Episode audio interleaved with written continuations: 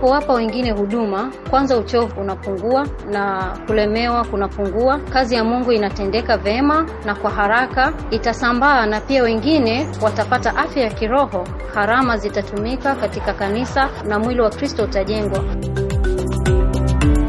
Anabidi ajitahidi kusoma neno, anabidi ajitahidi kuwa uaminifu mbele za Bwana. Kwa hiyo nimeona kuna ukuaji mkubwa tulipowapa nafasi ya wengine kufanya huduma kanisani. Tunaangalia suala la ugawaji wa huduma na kujifunza kutoka kwa mfano wa Musa katika kitabu cha Kutoka mlango wa 18. Tumeona dhahiri kwamba kiongozi mwenye hekima atakataa kufanya huduma peke yake wakati ambapo Bwana ameweka tayari watu wengine wenye uwezo wa kuchangia katika huduma. Na kuwagawia wengine huduma kuna manufaa mengi. Kama kiongozi, hutachoka kupita kiasi. Watu unaowaongoza watajiona wenye maana na umuhimu. Watu watatumia karama zao za kiroho na kukomaa zaidi, na kazi ya huduma itasitawi. Katika Kiingereza, jambo hili linaitwa delegation, yani kuwakabidhi wengine kazi ili usibebe mzigo wa huduma peke yako. Lakini kabla ya kuendelea, napenda kutaja baadhi ya sababu kwa nini viongozi wengine wanakataa kuwagawia wengine kazi. Pengine wewe hujawahusisha wengine katika huduma kwa sababu mmojawapo.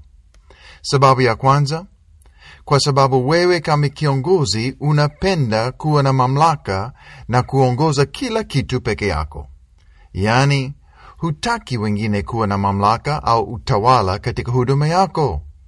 Hiyo, rafiki yangu, ni kiburi na itazuia huduma yako isiongezeke wala kuzaa matunda mengi. Isitoshe, tumeamriwa katika neno la Mungu kuwakabidhi wengine kile tulichopokea sisi, ili wao wakabidhi wengine. Yaani, kama vile Paulo alikuwa na Timotheo, wewe kiongozi unapaswa kuwa na Timotheo wako ambaye unamkabidhi ulichopokea wewe kutoka kwa mwingine. Soma Timotheo waraka wa pili mlango wa pili mstari wa pili. Pengine kuna sababu nyingine kwa nini unaongoza kila kitu peke yako. Kwa sababu una hofu kwamba wengine hawawezi kufanya kazi nzuri au kwa hali ya juu kama unavyotaka wewe. Kwa sababu hiyo unasita kumpa mwingine kazi.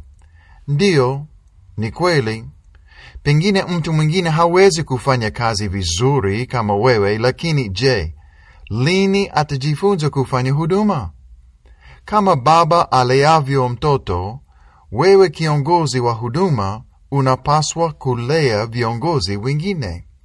Je, mtoto anaweza kufanya sawa na baba? Hapana. Lakini baba humpa mtoto kazi ili apate uzoefu na kukomaa.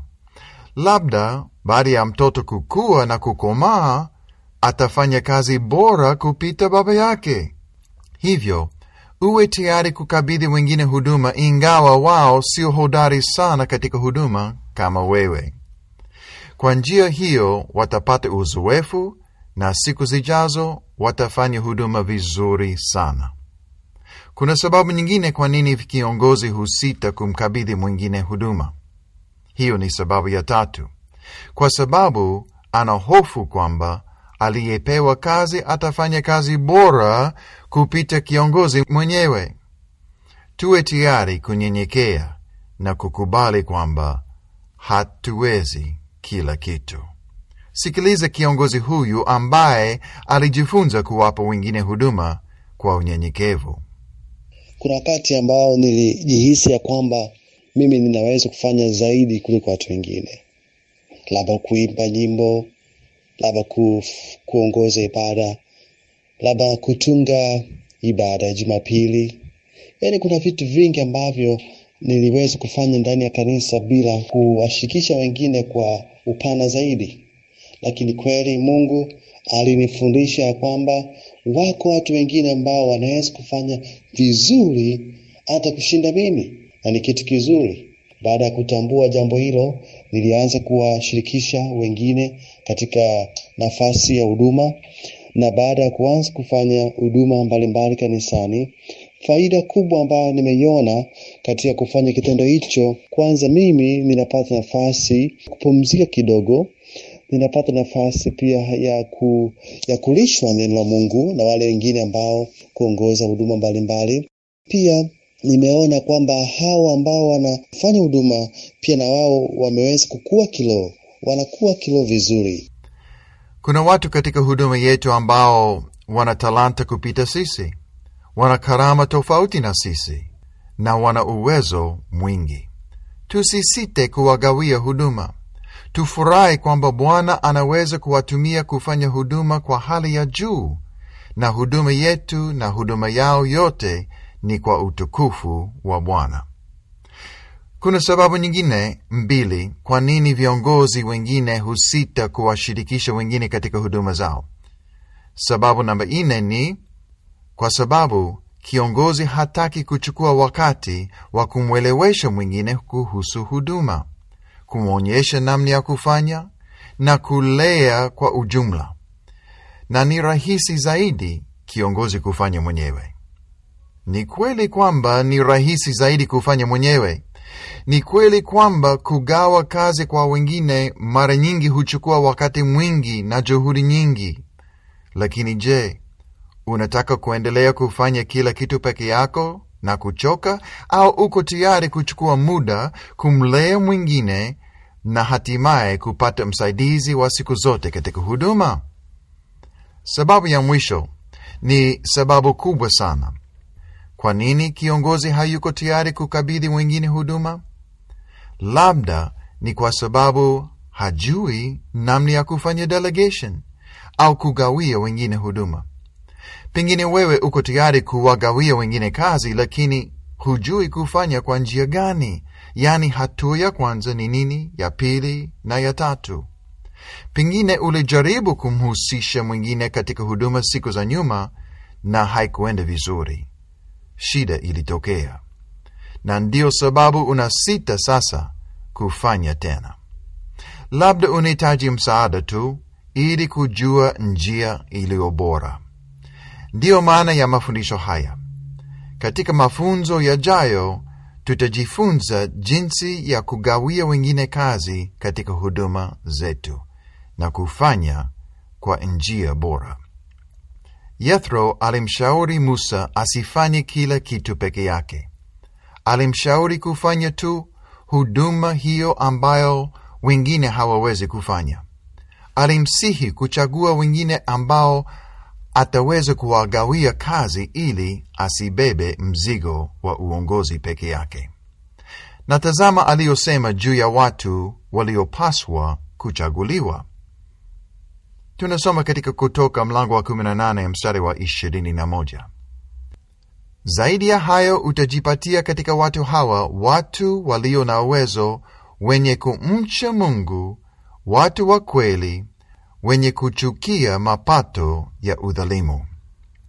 Tazama ndugu na dada zangu, hakusema chagua walio hodari wa kufanya hivi au vile, la, au chagua walio na uwezo wa kufanya hili au hilo, la, hapana. Alimshauri Musa kuchagua watu wenye tabia safi na sifa njema, wenye kumcha Mungu, watu wa kweli, wenye kuchukia mapato ya udhalimu. Hiyo ndiyo iliyo muhimu. Si muhimu sana uwezo wa mtu, bali kilicho muhimu sana ni tabia zake na sifa yake. Mtu yeyote anaweza kujifunza kufanya kazi au kujifunza kufanya huduma, lakini hawezi kujifunza tabia na sifa. Chagua watu walio waaminifu, watu wa rohoni, watu wanaotembea na Yesu, watu ambao wana sifa njema. Hao wanafaa kugawiwa kazi na kumsaidia kiongozi. Mara kwa mara katika podcast hii tutajibu maswali tuliyopokea kutoka kwa viongozi. Ukiwa na swali lolote juu ya uongozi, haswa juu ya mada hii, tuma swali lako kwenye anwani ya barua pepe uongozi wa kiroho at gmail.com. Uongozi wa kiroho at gmail.com. Kuna jambo jingine tunalojifunza kutoka kwa Yethro na mashauri yake katika mstari wa ishirini na moja. Baada ya kuchagua watu watakaokusaidia, huna budi kuwapa mamlaka ili wafanye kazi hiyo waliokabidhiwa. Tuendelee kusoma mstari wa ishirini na moja na ishirini na mbili. Ukawaweka juu yao wawe wakuu wa maelfu na wakuu wa mia na wakuu wa hamsini na wakuu wa kumi, nao wawaamue watu hawa siku zote. Kisha kila neno lililo kubwa watakuletea wewe, lakini kila neno dogo wataliamua wenyewe. Tutaongea juu ya jambo hili katika somo lijalo, lakini ni kosa kiongozi kumpa mwingine kazi ili akusaidie katika huduma, halafu badala ya kumwachia nafasi afanye hiyo kazi, unasimama juu yake na kumwelekeza katika kila kitu na kukataa kumpa uhuru afanye kazi mwenyewe. Viongozi wengi hukosea hapa, wakitaka kufanya micromanagement au kusimamia kila kitu na kufanya maamuzi yote ndogo ndogo bila kuruhusu wengine wafanye kwa hiari na uhuru. Musa alipaswa kuwakabidhi wengine huduma, na pamoja na huduma aliyowapa alipaswa kuwapa mamlaka juu ya wengine. Walimletea Musa ripoti na walikuja kwake waliposhindwa au kupambana na shida kubwa, lakini kwa kawaida walipewa uhuru wa kufanya huduma bila Musa kusimamia kila kitu na kila uamuzi. Tukisoma mstari wa ishirini na mbili tunasoma habari njema juu ya matokeo ya Musa kufanya delegation na kuwagawia wengine kazi ya huduma. Yethro alimwambia, basi kwako wewe mwenyewe utapata nafasi zaidi, nao watauchukua huo mzigo pamoja na wewe. Kiongozi mwenzangu, je, unataka nafasi zaidi? Uko tayari kuruhusu wengine wachukue mzigo pamoja na wewe? Lazima ujifunze kugawa kazi kwa wengine. Katika somo lijalo, tutajifunza namna ya kugawa kazi kwa wengine, hatua kwa hatua.